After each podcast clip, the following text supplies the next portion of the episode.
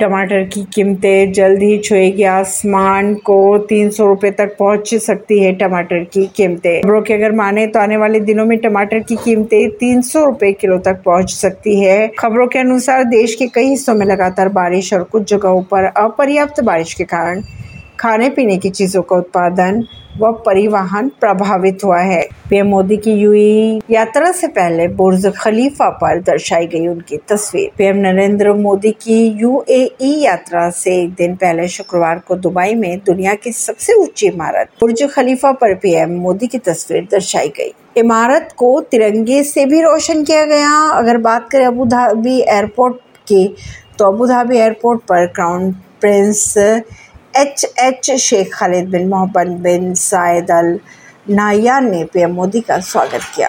बिहार सरकार के खिलाफ मार्च को लेकर तिरसठ बीजेपी नेताओं के खिलाफ हुआ केस दर्ज। ऐसी ही खबरों को जानने के लिए जुड़े रहिए जनता श्रेष्ठता पॉडकास्ट से। परवीन दिल्ली से।